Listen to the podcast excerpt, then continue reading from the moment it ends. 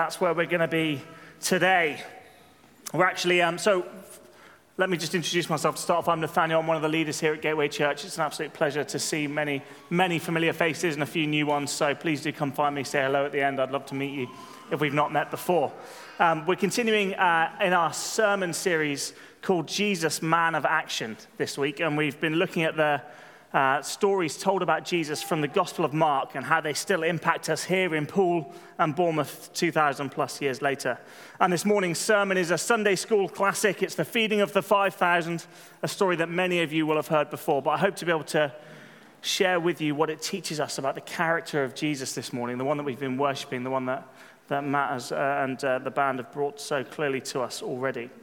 And Mark, by the way, is a great book to read from as well because Mark's a real storyteller. He chronicles all the action from Jesus' ministry for us. There's highlights, it's distilled into marketplace language, it's the everyday lingo. Mark just jots it down. I imagine him as some sort of newspaper editor, getting all of the big points of the story across. And that's what we're reading when we read the Gospel of Mark. It's an exciting book to read as we go from story to story, action to action about what Jesus has done. So, the telling of this miracle this morning is also action packed for us. I actually want to start by praying for us that we'd hear God this morning in this story, that it would be brought to life for us again, especially if you've heard it time and time again, that you'd be astounded again by who Jesus is and what he's done for us this morning. Let me pray for us. Lord, we do thank you that we're able to open your word and learn about you we're able to read these stories, read these truths about who you are. And as we do so, Lord, I pray that you would um, just make yourself known to us afresh. Whether we are hearing this story for the first time or for the thousandth, Lord, we, we want to be um, led by you and we want you to, uh, to make yourself known to us again anew this morning, we pray. In your name, amen. Amen. So, like I said, we're in Mark 6, starting at verse 30. Let me read the story for you, and then we'll, um, we'll get started with some application. Jesus feeds the 5,000, it says, as our title. The apostles gather around Jesus and reported to him all that they'd done and taught. Then, because so many people were coming and going that they did not even have a chance to eat, he said to them, Come with me by yourselves to a quiet place. Let's get some rest. So they went away by themselves in a boat to a solitary place. But many who saw them leaving recognized them and ran on foot from all the towns and got there ahead of them. When Jesus landed, he saw a large crowd. He had compassion on them because they were like sheep without a shepherd. So he began teaching them many things. By this time, it was late in the day, so his disciples came to him and said, This is a remote place, they said, and it's already very late in the day. Send the people away so that they can go to the surrounding countryside and villages and buy themselves something to eat. But he answered, You give them something to eat. And they said to him, That would take more than half a year's wages. Are we to go and spend that much on bread and give it to them to eat? Well, how many loaves do you have? He asked. Go and see. When they found out, they said, Five and two fish. Then Jesus told them to make all the people sit down in groups on the green grass. So they sat down in groups of hundreds and fifties, taking the five loaves and two fish, and looking up to the heavens, he gave thanks and broke the loaves. Then he gave them to the disciples to distribute to the people. He also divided the two fish among them all. They all ate and were satisfied. And the disciples picked up 12 basketfuls of broken pieces of bread and fish. The number of men who had eaten was 5,000. Great. So let me start this morning by painting a picture for you. We are on the edges of the Sea of Galilee. We're told in the scripture that there's green grass on the banks of the sea after late winter or early spring rains. It's late in the day, the sun's setting. This is a beautiful, idyllic location. This was about as close as I could get on Google Pictures, okay? But just imagine you're on the edge of the sea, the sun's setting, you're sat on the beautiful grass. Perfect, right? Sounds blissful. Mark's painting that picture for us in this story. And I want you to keep this picture in your mind because it's going to be important to the story this morning. So when we think about the, the, the uh, story unfolding, it's in this sort of a location. All right, keep that in your head. With this story, I actually want to start asking what this story tell, tells us about who Jesus is. Jesus, our man of action, the one that our sermon series is all about, the one that we've been singing about this morning, he's at the heart of the action here. And week after week, we stand here and we talk about Jesus and we sing about Jesus. And if you don't know Jesus, if you wouldn't call yourself a Christian, I want to take a minute to just open up who this Jesus is. And if you do know Jesus, then it's always a pleasure to be reminded of who he is, isn't it? So let's, um, let's find out. So, who is Jesus? Well, firstly, he's a man. At the start, start of our story, we get, we're told that he's tired. He experiences tiredness, like a man would experience tiredness. So that at the beginning of his story, he suggests to his disciples, to his followers, that they take their leave to somewhere quiet, somewhere to go and rest. Immediately, though, their peace and their quiet is disturbed. Now, I'm sure we've all had times where we've experienced this. I uh, happens to me most often on a Friday night. You know, you've had a whole week of work. You've been working, the alarm's gone off at six o'clock every morning. You've been straight into work. You've sorted the kids out. You've made sure that they're ready. Evenings, you do the bath time, you do the bedtime, you do everything else that you need to do, cleaning the house, everything else. And it gets to Friday night and you get the kids in bed and you think, oh, thank goodness for that. I'm tired. It is time to sit down with a cup of tea. I need to go and find, I need to go and find that chocolate. I need to go and find that chocolate that I've been hiding from the kids all week and have myself. And then the second you sit down, you hear, Dad. Oh, oh, maybe if I pretend I'm not here, though. Oh. My first response, I will admit to you now, isn't always one of compassion. But we're told in our story that Jesus had compassion on the people. So he's tired, he goes away to withdraw. The first thing he sees when they cross the river on the boat is the crowd of people waiting for him. And does he have that, oh, I can't believe they followed me here reaction? No, he, he has compassion. That's what we're told in the story. It's a reaction of love, it's a reaction of concern, it's a reaction of care. That's who Jesus is. There's no frustration with his followers, just love. And he steps into action. So that's our next point. Who's Jesus? Well, he's a man of compassion. He's a man of compassion. He's not frustrated when we come to him, he loves it. He has compassion on us. And what's his first thought in this moment? Well, we're told in Mark 6 he sees them and he sees that they're like sheep without a shepherd. He sees that they're like sheep without a shepherd. So he begins to teach them. What does he do? He begins to shepherd them. He sees their need and he steps in to fulfill it. And the Bible's full of language and picture about shepherds. And as we read, we're supposed to see the link between the Old Testament and the New Testament, as Jesus is the ultimate fulfillment of the shepherd imagery that's used in the Old Testament. Think again about that scene that I got you to picture from today's story there green grass, the idyllic pasture like setting. Now think about Psalm 23 The Lord's my shepherd. He makes me lie down in green pastures. That's right.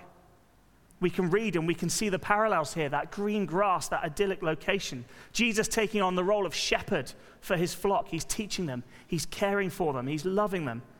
There are other Old Passage Testaments that speak of our need for a shepherd as well.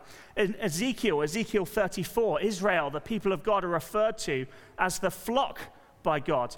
And in verse 23 of Ezekiel 34, God says, I will place over them one shepherd, my servant David, and he will tend them, he will tend them and be their shepherd. We're told that they'll be blessed. We're told that they'll be fed, that the crops will be fruitful, that they'll be safe, and that God will provide for them in Ezekiel 34. And in verse 31 of that same passage, God says, You are my sheep, the sheep of my pasture, uh, uh, are, people, and I am your God. And as we read Mark's account and hear of Jesus fulfilling the needs of the flock by being their shepherd, we're supposed to see that parallel the true shepherd, the better David, comes to gather the shepherdless and feed them to satisfaction. That's what's going on here. Instead of pastures for the sheep to feed, we've got grassy green banks upon which they sit to be fed. And they're fed spiritually as they're being taught by Jesus. One commentator puts it this way he, that's Jesus, is the one appointed by God to be the leader of the people in their exodus into the wilderness. He's God's servant David who provides rest for the people in the wilderness. If the crowd has been described as sheep without a shepherd, Jesus is presented as the shepherd who provides for all of their needs so that they lack nothing. Jesus as shepherd doesn't just fulfill their needs spiritually, he doesn't just feed them spiritually through teaching, but as they get hungry, we're told that they're also fed physically as well. And that's where we get our next cues from for who Jesus is. And again, you're going to have to imagine the scene here. So there are 5,000 men, we're told in this story, sat on the banks of the sea. We should assume that there's even more, perhaps, including women and children as well. This is a massive crowd gathered on the edge of the sea. And it's made even more impressive by the fact that the nearest town, a place called Bethsaida, only had a population of two to 3,000 people.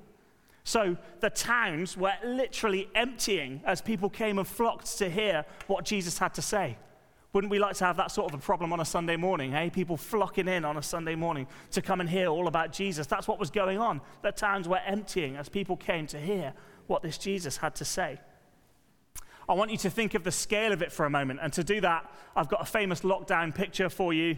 Here's a picture of Bournemouth Beach. Do you remember the outcry, the uproar, as last summer people flocked down to Bournemouth Beach to come and get a little bit of R&R, sea and sun and sand and ice creams. They wanted to have their vacation, didn't they? And so they came down to Bournemouth, and this is a picture of the packed Bournemouth Beach on a lovely sunny day. Now, imagine it's your job to get the ice creams for all those people somebody's turned to you and said, Right, we've got a problem here. These people need their 99 flake, and it's up to you to deliver it. How would you feel? I mean, look at that picture. Look at the amount of people. Where do you start? Who gets the first ice cream? How would you feel? Does the shop even stock that many ice creams? It's just a little booth. Uh, do they even have that many? How much would it cost? I don't think I'd make that much money. The people are hungry, they've traveled a long way, and they want their twister. What are you going to do about it? Perhaps it gives you some sort of sense for how the disciples are feeling in this moment. We're told that they come to Jesus and say, There's a problem here. The people are hungry. How are we going to look after all these people? Think about how much it will cost half a year's wages. And there are options here, but which one does Jesus pick? Does he take the advice of the disciples in the story and send them away to their town so they can go and buy their own food? No, he feeds them through this totally miraculous act of multiplying bread and fish and feeding them until the Bible says they ate and were satisfied. It's here that we see Jesus as the miracle maker, Jesus as God's Son. And that's important for us because we've explored Jesus is fully man who gets tired and eats and sleeps, but Jesus is also fully God, the miracle maker, the one who's in total control. In this moment, he doesn't just satisfy their spiritual need, but their physical need too. They ate and were satisfied through this totally miraculous act. And that tells us even more about Jesus as well. He's in total control of the situation. At no point did he worry, even when the disciples came and said, What are we going to do? Look how many people there are. All things are under his control. Some of you need to hear that this morning. All things are under his control. There's not a single thing that's going on that isn't under his control. And all the disciples needed to do was to listen and to trust. He also, in this moment, shows himself to be our provider. He provides all that's needed in that moment to the point of satisfaction, spiritually and physically. We're to see Jesus as our provider as well. So, that question that I posed right at the beginning who is Jesus? Well, based on our story, who is he? Let me introduce you to this Jesus. Jesus is one who loves you, Jesus is one who has compassion on you one who never turns you away, who is always there for you, who is always in control, the one who's your provider, the one who's fully man and fully God, the one who's our miracle maker, the true shepherd who looks after his sheep. This is the one that we believe came to save us, who had compassion on us even to the point of death, who was obedient to God's plan and rose miraculously to defeat sin and death forever when we stand here and ask people to believe in Jesus, this is Jesus. This is who we're talking about. And this story is typical of Jesus. You can read the stories either side of our action packed Gospel of Mark, and you can see that this is the one that we're called to believe in. This is the one that we're called to have a relationship with, the one who loves you, the one who provides for you, who's there for you, who never tires in his compassion for you. Never. He's good and he's God, and he loves you. And we need to hear that again this morning. So, what do we do in response to this Jesus? Well, the first thing we need to do is we need to believe it.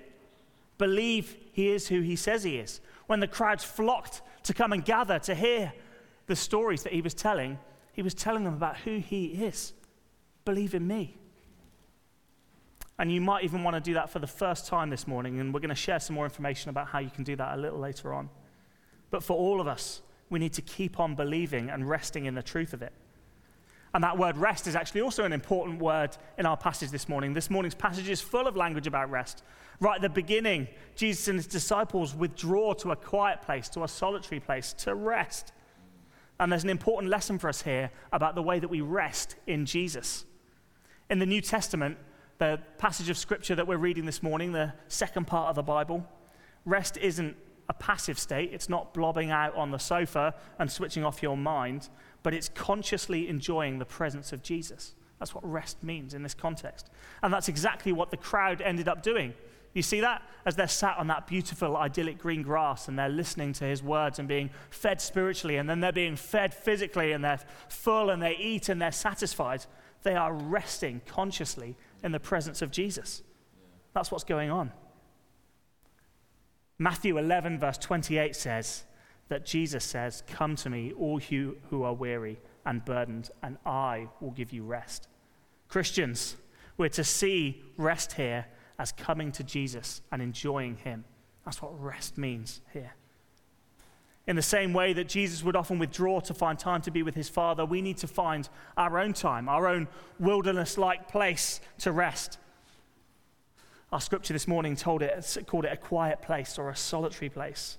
It's important. It has to be important because it's been mentioned twice in our passage today. There has to be something about the way that we purposefully rest that takes us away from distraction, away from the day to day, and towards Jesus.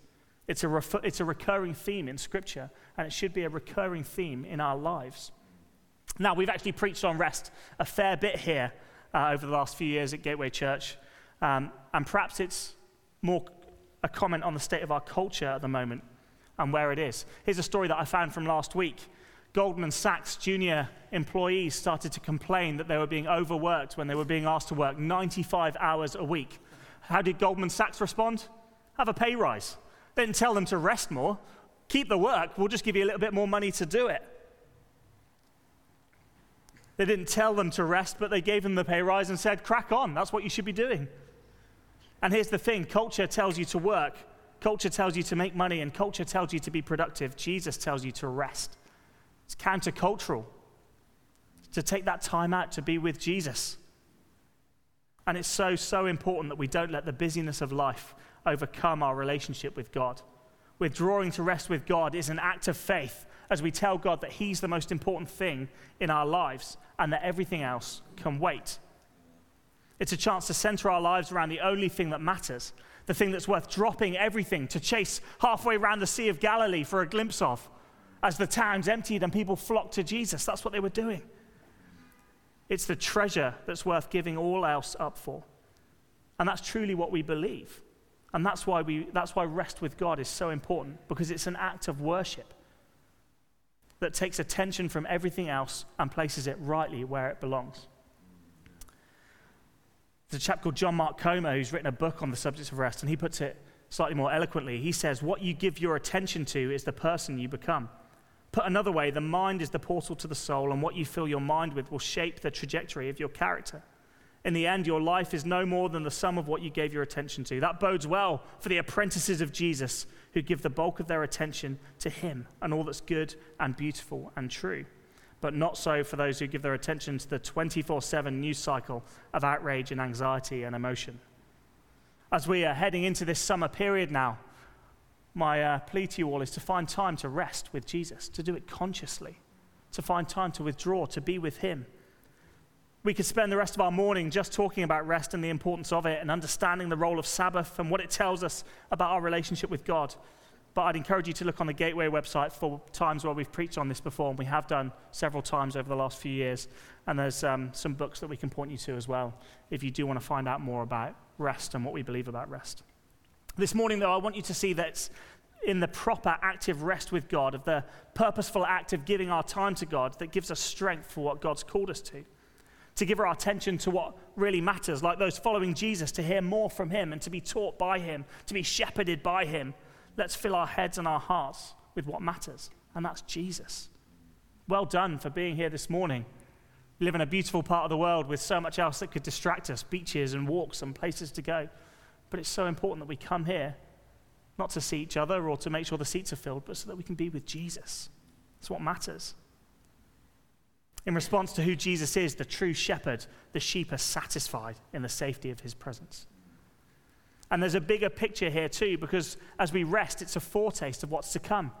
Revelation 7, verse 16, tells us that there's a place where we will never hunger and never again be thirsty. And as the people sat on the banks of the river and ate and rested and were satisfied, we see this picture of eternity. As Christians, this is the wonder of the gospel. Jesus came to save us through his death on the cross and his resurrection, and in so doing, he made a way for us to be with him forever. Forever. In a place where we'll never hunger or thirst again, a place of total satisfaction with no pain and no suffering. It's the wonder of the gospel that will be eternally satisfied in Christ. It should give us hope when we rest and spend time with Jesus now, as we're acting and living in anticipation of a day where we get to do it forever. And again, if you don't believe in Jesus here this morning, then this promise is true for you as well. You're being called to believe in this Jesus, the one who is who he says he is. And believing in him, you also get that eternal promise to be with him forever. I believe this passage doesn't just give us a picture of how to actively rest with Jesus, but also how to be active in our faith as well. Now, as Christians, we know we've been caught up in the Great Commission to tell others about Jesus as well to be active in loving others and serving others and bringing the hope of Jesus to hopeless situations. In other words, as Christians, we're also called to active faith, not just active rest, but active faith. Back to our story again, I want to just reread a little bit of it to find the disciples wondering what to do. We'll come in at verse 35, and I'll just read the rest of the passage again very quickly for us. By this time, it was late in the day, so his disciples came to him. This is a remote place, they said. It's, all very, it's already very late. Send the people away so they can go to the surrounding countryside and villages and buy themselves something to eat. But he answered, You give them something to eat. They said to him, That would take more than half a year's wages, all those 99 flakes. Are we to go and spend that much on bread and give it to them to eat? How many loaves do you have? Jesus asked. Go and see. When they found out, they said, Five and two fish. Then Jesus told them, to make all the people sit down in groups on the green grass. So they sat down in groups of hundreds and fifties, taking the five loaves and two fish, and looking up to the heaven, he gave thanks and broke his loaves. Then he gave them to his disciples to distribute to the people. He also divided the two fish among them all. They ate and were satisfied, and the disciples picked up 12 basketfuls of broken pieces of bread and fish. I'll stop there. What I'm hoping you see as we reread that story is that Jesus fully involves his disciples in the action here.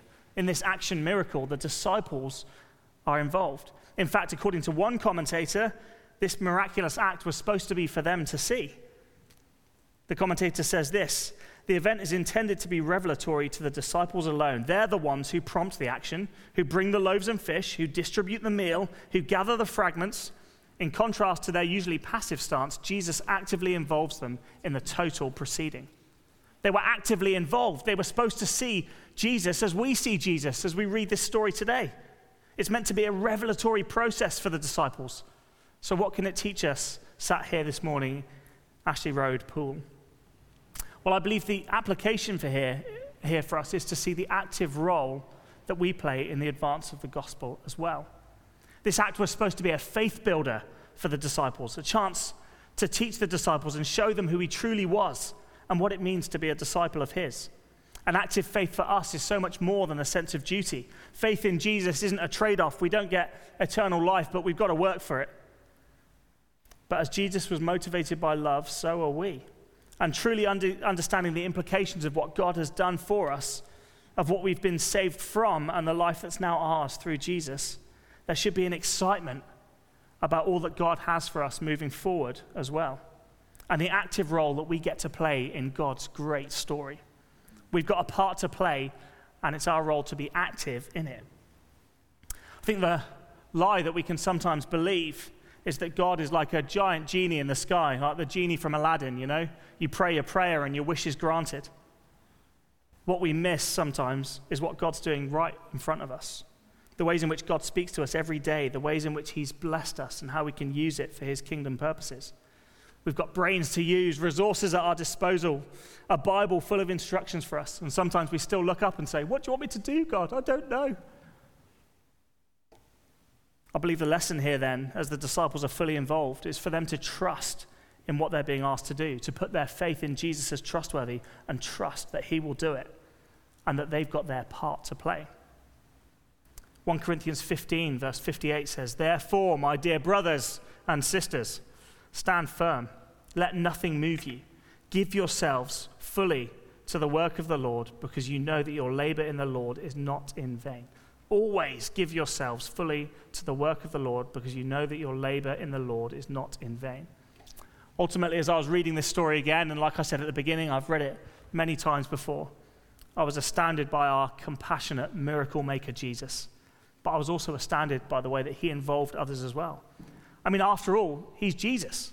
The people are hungry. He could have just snapped his fingers and done it. He's Jesus. He was, he was perfectly capable of doing that. They're hungry. Let's feed them. Let's go. You know, that was, with, that was within his gift to do. So why did he do it in the way that he did it? He, just, he, he chose to act through the hands of the disciples and chose to act through them. And it really got me thinking about the active role that God gets us to play in the advance of his gospel as well, in showing his compassion to the world around us. We're being called to give ourselves fully to the work that God's called us to because we know it won't be in vain, because we've got an eternal hope about the work that we're doing. In other words, in this story, we're not the ones eating the bread, we're the distributors. So, my question then becomes what active part can you play for God? What active part can you play at Gateway? Not being handed the bread, but being the one that hands the bread out. The people outside these walls, outside this building, walking past the door as we're sat here listening, they need the bread of the gospel. And it's for us to be faithful with what God's given to us, to roll up our sleeves and to play an active role. And that's why we ask you here to serve and to give, not to keep you busy or fill the Gateway bank account, but because we know we're not working for the good of Gateway, we're working for the good of God. And we want you to give your best to Him, to give and serve and play your part in distributing the bread of the gospel. So, with all that we've said this morning, uh, how do we respond? Firstly, I'd love this morning to be another reminder of the role that we have to play in the kingdom of God. That this morning would be a chance for some of us to get back in the game, to give yourselves fully to the work of the Lord, whatever that might mean for you, because we know it's not in vain. What do you have that you need to be more faithful with, like those loaves and fish that might be multiplied in our hands as they're used by God for His glory? Our theme for the year at Gateway Church this year is Adventures in Generosity. So, what do you have that you could be generous with, bless others in our community with? How's God asking you to get involved again? I'd ask you, please be prayerful about that this week. Look for opportunities to be generous. Look for opportunities to share the gospel with those who don't know Jesus. That's what we're called to. We're called to be active in it, to play our part. And for each one of us this morning, I want to ask you to come to Jesus again as we had a look through the story of who he is our true shepherd, our miracle maker, the one who always has compassion, who's always there for us, always loving us, our provider, the one who's always in control.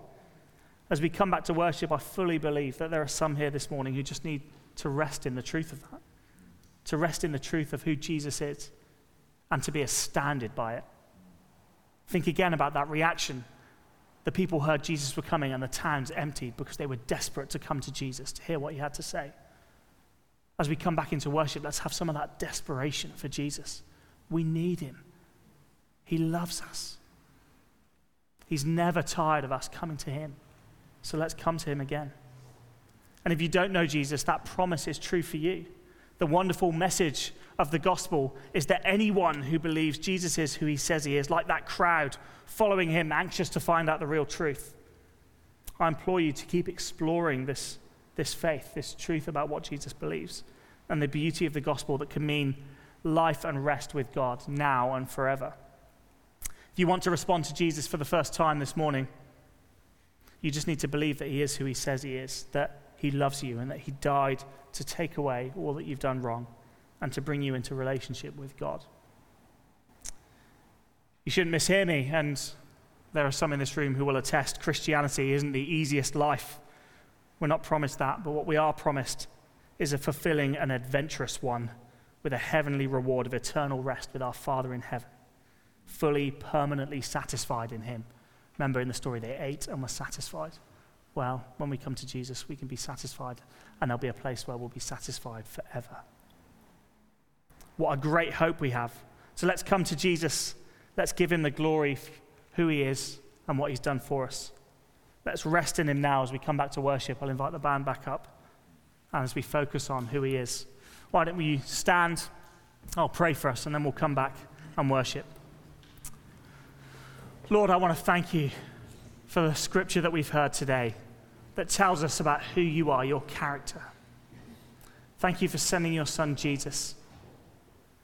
Thank you that it's through Jesus that we see your compassion for us, your love for us, that you saved and rescued us, and that you prepared a place for us for eternity where we'll never hunger or never thirst and will be eternally satisfied in you. Lord, I pray that that would give us hope. And as we go from here, Lord, I pray that we would be active in the part that we've got to play in your great plan for this world. That we'd go and we'd tell people about you, we'd share our faith, we'd show your compassion to people, we'd be generous, not because we have to, but because we want to, because that's what you do to us. Oh, thank you, Lord. Help us to see you afresh again now as we worship. In your name, amen.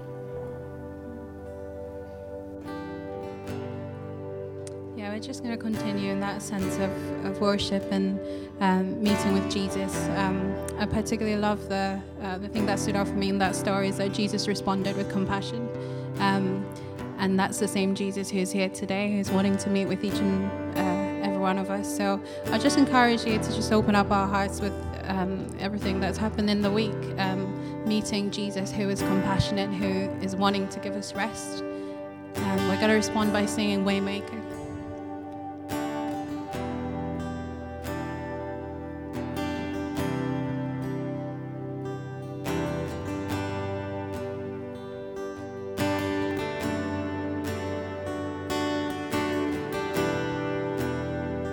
You are here, moving in our midst.